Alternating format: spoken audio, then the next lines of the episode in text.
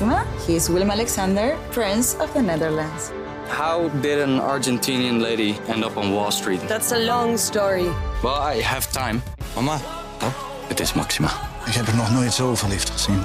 Screw everyone. All I care about is you. Maxima. Vanaf 20 april alleen bij Videoland. Top 40 Stories. Verhalen uit bijna 60 jaar top 40. Welkom bij de Top 40 Stories podcast. In deze serie duiken we in bijzondere verhalen achter de nummers die we allemaal kennen. En we zijn in dit geval. Martijn Biemans, music director van uh, Q-Music. En ik ben Wim van Helden. Je hoort mij elke middag tussen 1 en 4 op Q-Music. En ik zeg ja, in dit geval, niet alleen in dit geval. We zijn uh, wel van plan om de serie helemaal af te maken. Ja, zeker.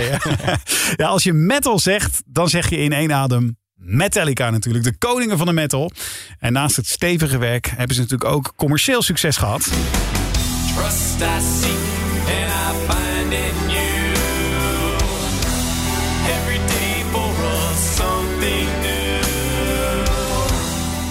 Het is een van een 14 top 40 hits, maar ja, dit is toch wel ja, de meest iconische, in ieder geval de meest commerciële, meest bekende. Meest gewaardeerde ook wel. Uh, bij het grootste publiek wel, of Ja. bij de fans zo is, dat is een tweede, maar in ieder geval het meest bekende, denk ik, wereldwijd. Nummer kwam uit in 1992. Staat op het vijfde album van Metallica, The Black Album. Eh, ja, eigenlijk een album vol met classics. Hè. Ontzettend veel eh, successen zijn daarvan afgekomen. Enter Sandman, Sad But True, The Unforgiven. Vergeet ik nog iets met Uh, Wherever I'm, I'm in Rome, denk ik. Oh ja, die nog. staat er ja, ook staat er nog op, ja. Ja, het succes in Europa en het eerste optreden in Nederland hebben ze vooral te danken aan één persoon. Dat is een Metal Mike. Eh, Mike van Rijswijk is zijn echte naam. Hoofdredacteur van Aardschok Magazine. Al jaren bezig met, met, eh, ja, met, met metal, met hard rock, met, eh, met het genre. Ehm, toch het blad voor eh, heavy metal fans in Nederland. En ja, in 1992 was niet alleen het jaar van eh, Nothing Else Matters. Was ook het jaar dat drie astronauten toen eh, voor het eerst een ruimtewandeling gingen maken. Op NBC is de laatste aflevering van eh, de tv-serie Golden Girls te zien. En voor een kilo aardappelen in 1992 betaalde je toen 34 cent. Vroeger was alles beter. ja, even terug naar Nothing Else Matters. Het liedje was bijna nooit uitgekomen. James Hetfield, de zanger, die begint met het schrijven van het nummer al in 1990. Maar zelf vond hij het eigenlijk helemaal niet zo goed.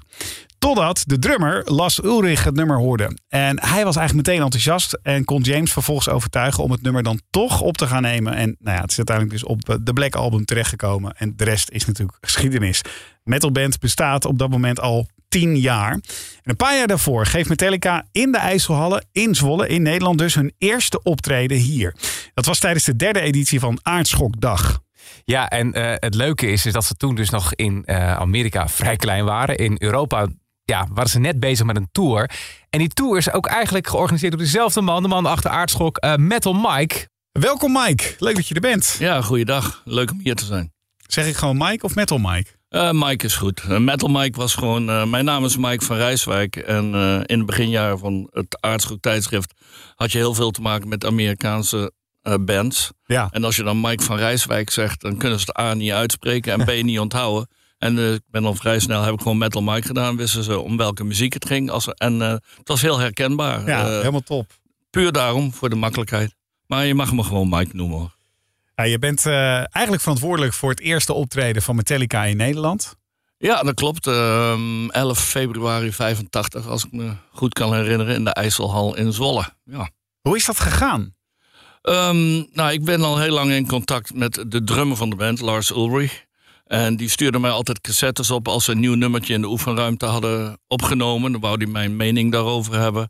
En eh, zo zijn we in contact gebleven. En eh, ik maakte de Aardschokdag, een festival waar vijf, zes bands eh, op een dag optraden. Deed ik om de anderhalf jaar ongeveer. En ik wilde graag Metallica op het festival hebben. Ik had wel een andere headliner, Venom. Die zou namelijk het jaar daarvoor eigenlijk al op de Aardschokdag spelen. Maar hun installatie was, stond vast bij de grens tussen Amerika en Canada. En dan heb ik zo gezegd, nou ja, dan head, headlinen jullie een jaar later. En toen heb ik dus Metallica gevraagd om eh, als tweede band op de beeld te staan. En Lars zei toen, ja, maar kunnen we nog meer optredens krijgen? Nou, die Venom Tour bestond uit eh, zeven data, waarvan ik geloof vier in eh, Duitsland, één in België, Nederland en eentje in Engeland. En heb ik geregeld met de manager van Venom, Eric Cook heette hij. Hij leeft niet meer vandaag. Ehm, Eh, dat ze dan het voorprogramma konden doen. En dan hebben ze dus eh, hun, eerste optreden. hun eerste optreden in Europa was in Poperingen. Want dat was eh, het eerste van die zeven optredens. En daarna vier in Duitsland en dan eentje in Nederland. En dat was dan op de Aardschokdag. Ja, want we hebben het nu over 1985. Hun eerste top 40 hit was in 1991, Enter Sandman. Hoe bekend waren ze op dat moment dan? Ehm, nou, in Nederland waren ze al vrij populair, omdat eh, wij in de aardschok al vanaf 1982 artikelen over die band plaatsten.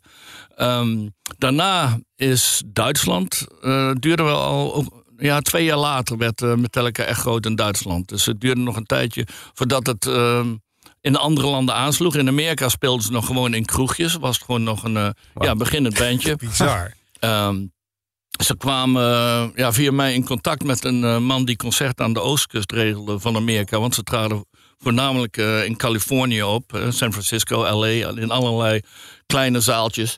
En Lars belde me op, die wou weten hoe kun je aan de oostkust aan de concerten komen. Ik zeg, nou, ik werk op, op dat moment deed ik dus de aardschok, maar ik deed daarnaast ook boekingen voor bands zoals Nederlandse bands zoals Bodine, Duitse band Accept en veel Engelse bandjes zoals Raven.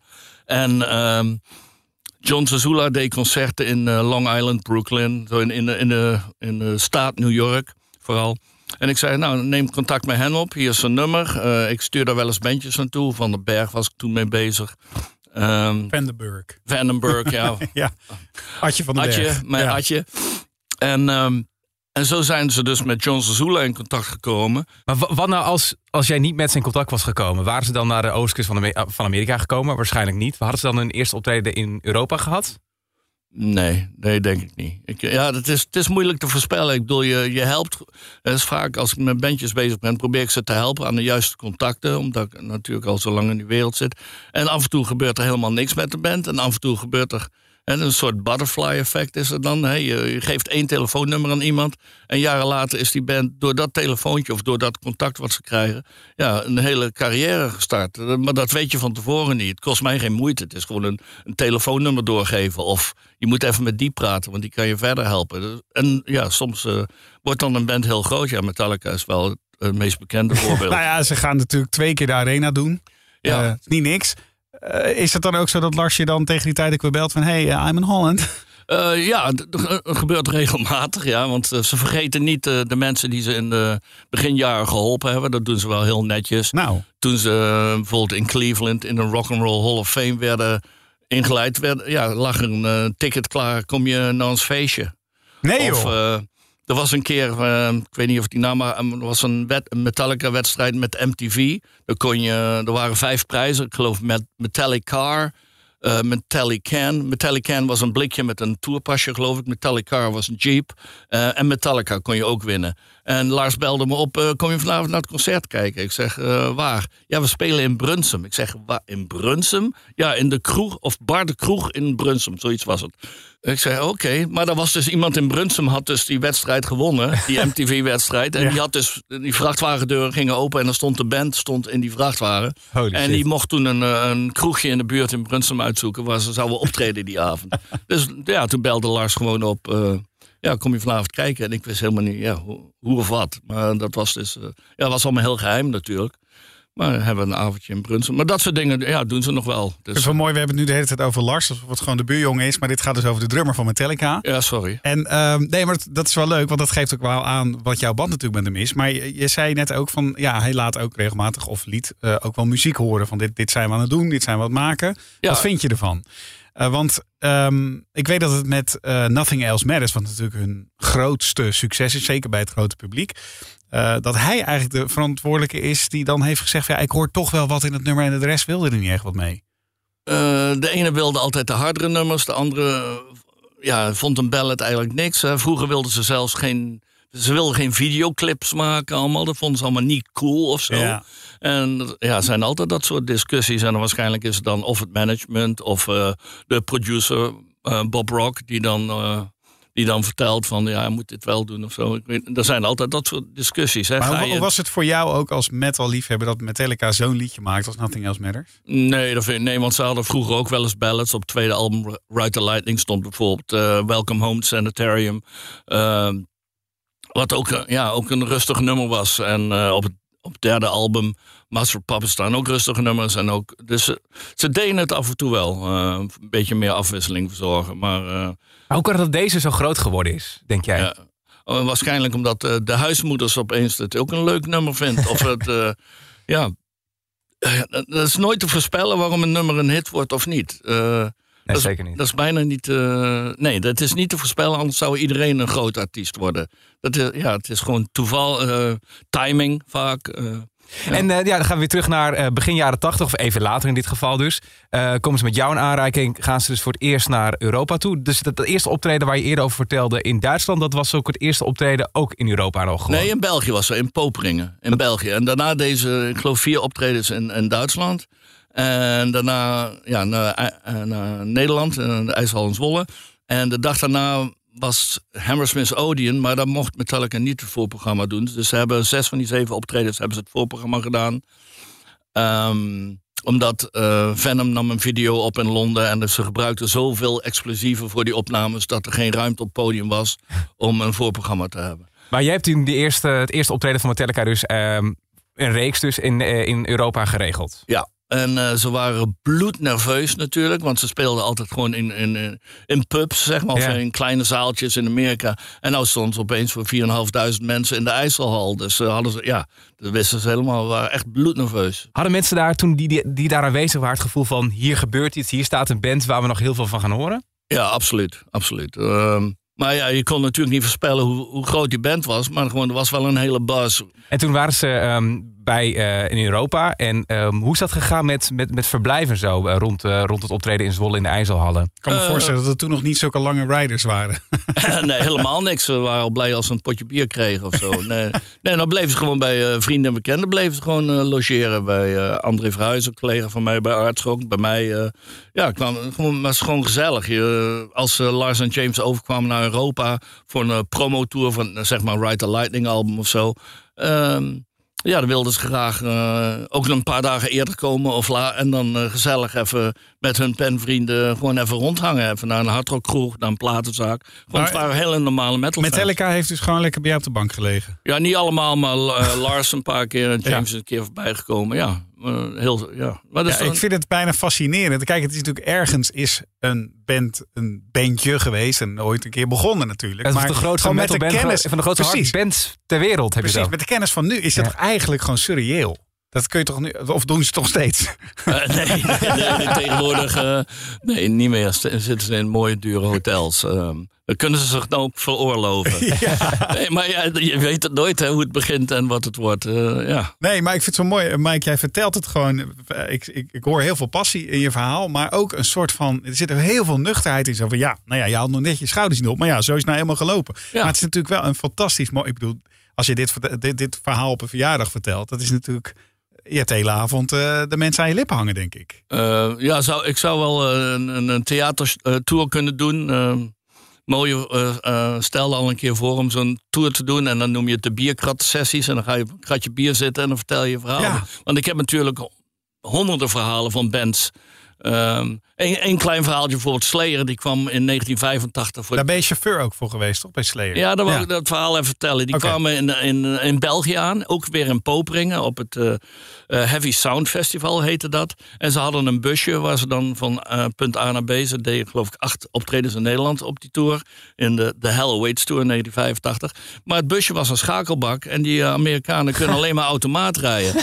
En toen zei ik, nou ja, weet je wat, dan, dan rij ik jullie wel. Ja, en zo begin je dan een, een, een contact met, met de band Slayer. En jaren later ben je nog steeds met hun allemaal bevriend eh, op persoonlijk vlak. Waarom? Je hebt ze toen gewoon uit de, uit de brand geholpen. Ja. Slayer was toen ook maar, zeg maar, tussen aanhalingstekens een beginnend bandje. Ja. Ja, die zijn er nou ook heel groot geworden. Maar Ja, ook, dus ondanks dat ze zo groot zijn geworden, is het wereldje eh, klein gebleven. De contacten die zijn heel trouw.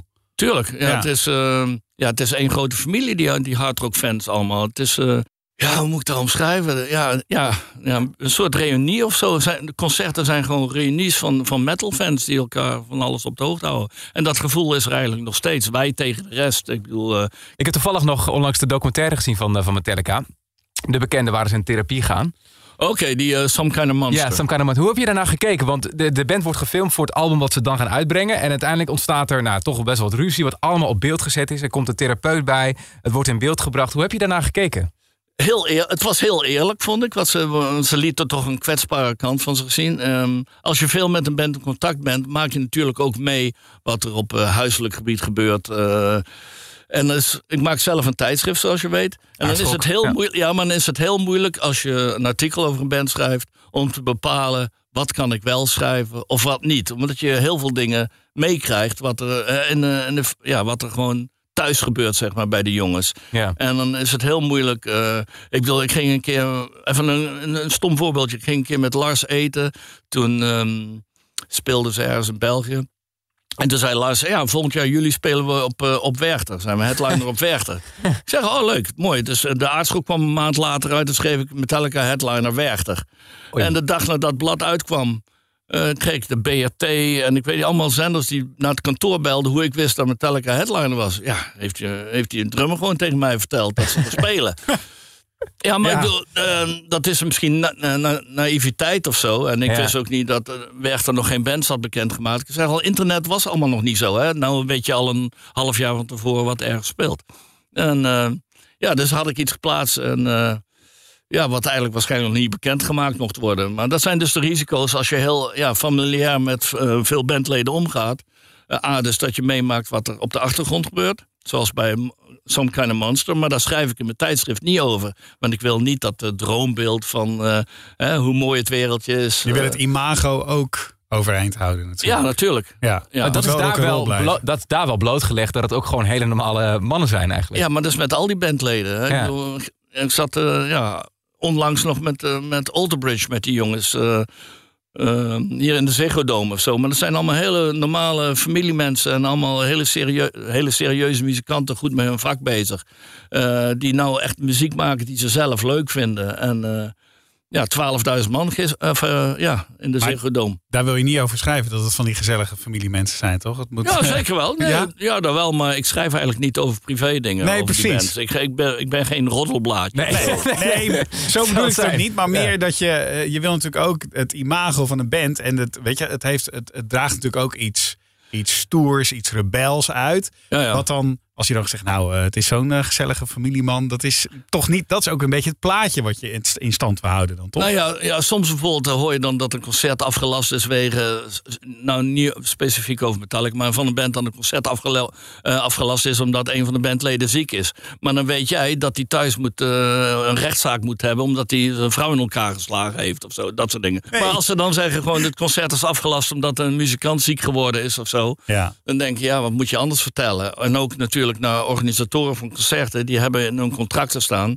dat ze geen schadevergoeding hoeven te betalen, die bands, als een van de bandleden ziek wordt, waardoor het concert niet doorgaat. Als ze nou zeggen, ja, ik ben een stoute jongen geweest en ik mag nou niet komen optreden, dan krijg je waarschijnlijk een soort boete, snap je? Ja, het is maar Ja. Dus eh, de- het enige bijna ja, ontsnappings... eh, eh, weg uit een bepaald contract voor een, voor een festival of een concert is...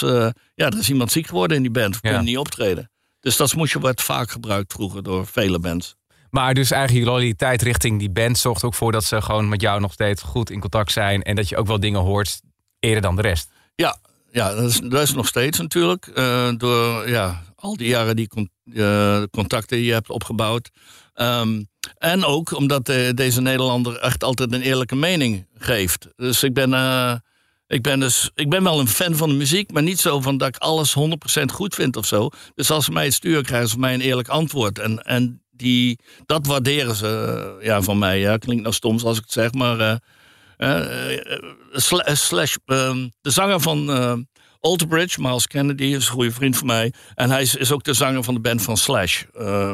Gitarist. Slash feature, ja. Guns N' Roses. Ja, onder andere. Maar hij heeft ook na, een, naast Guns N' Roses een band, eh, Slash featuring Miles Kennedy en... eh, en eh, nou, ik weet het even niet, maar maakt even niet uit.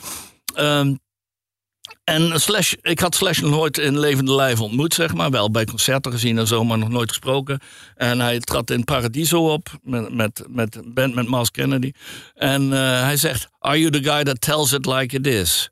En ik zei meteen, de eerste woorden die ik tegen Slash zei... You fucking asshole, you've been talking with Miles. Dus met de zanger. Dus eh, dan is gelijk het ijs gebroken. Ja. Want ik scheld hem gewoon.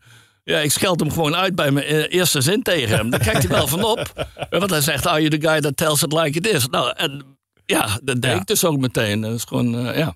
Ja. Je zei net dat eh, metal, heavy metal, hard rock, ik bedoel, als je de radio aanzet, dan zou je het niet zo heel snel horen. En dan, nou ja, we hebben ieder jaar bijvoorbeeld de Q Top 1000, de lijst met de beste liedjes ooit gemaakt. Daar komt Metallica dan best wel vaak in voor. Eh, eh, One, eh, Enter Sandman, die liedjes staan er allemaal in. Maar dan toch, Nothing Else Matters is en blijft toch het meest gewaardeerde liedje van Metallica. Als er dan iets doorcijpelt, toch naar het grote publiek of naar een soort eeuwigheidslijstje zoals de Q Top 1000 bijvoorbeeld. Hoe is dat voor jou? Hoe luister je dan naar dat je denkt, ja, dat, precies dat liedje. Ik ben een hardrock tijdschrift begonnen uit frustratie dat in de media geen aandacht werd besteed. In 1980, als je, en toen was er nog een muziekkantoor, die zal er nog wel zijn, en, en, en Joepie of Hitkant, hoe het toen allemaal heette.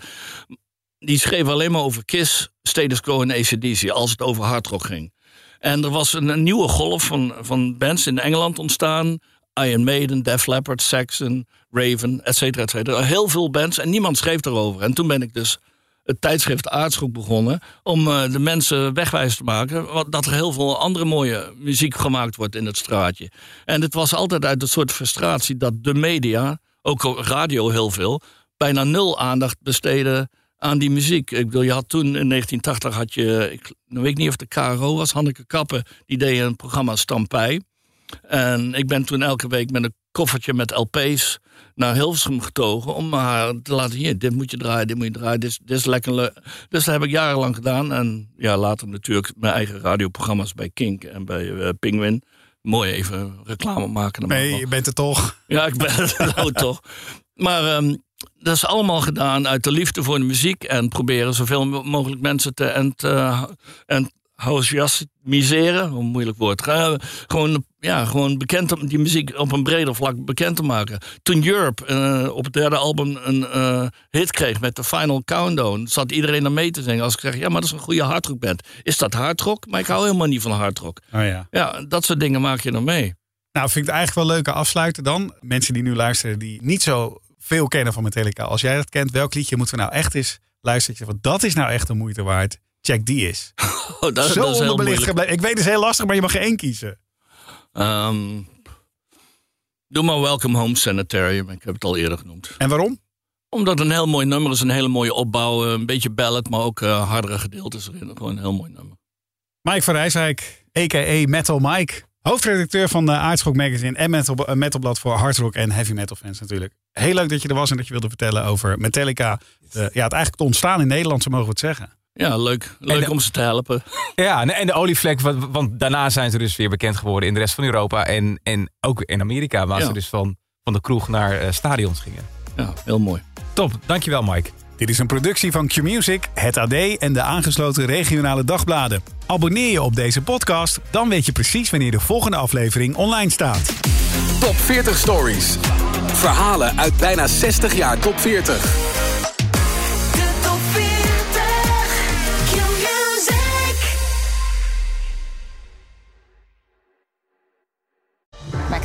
Maxima, he is Willem Alexander, Prince of the Netherlands. How did an Argentinian lady end up on Wall Street? That's a long story. Well, I have time. Mama, Het is Maxima. ik heb er nog nooit zo verliefd gezien. Screw everyone. All I care about is you. Maxima. Vanaf 20 april alleen bij Videoland.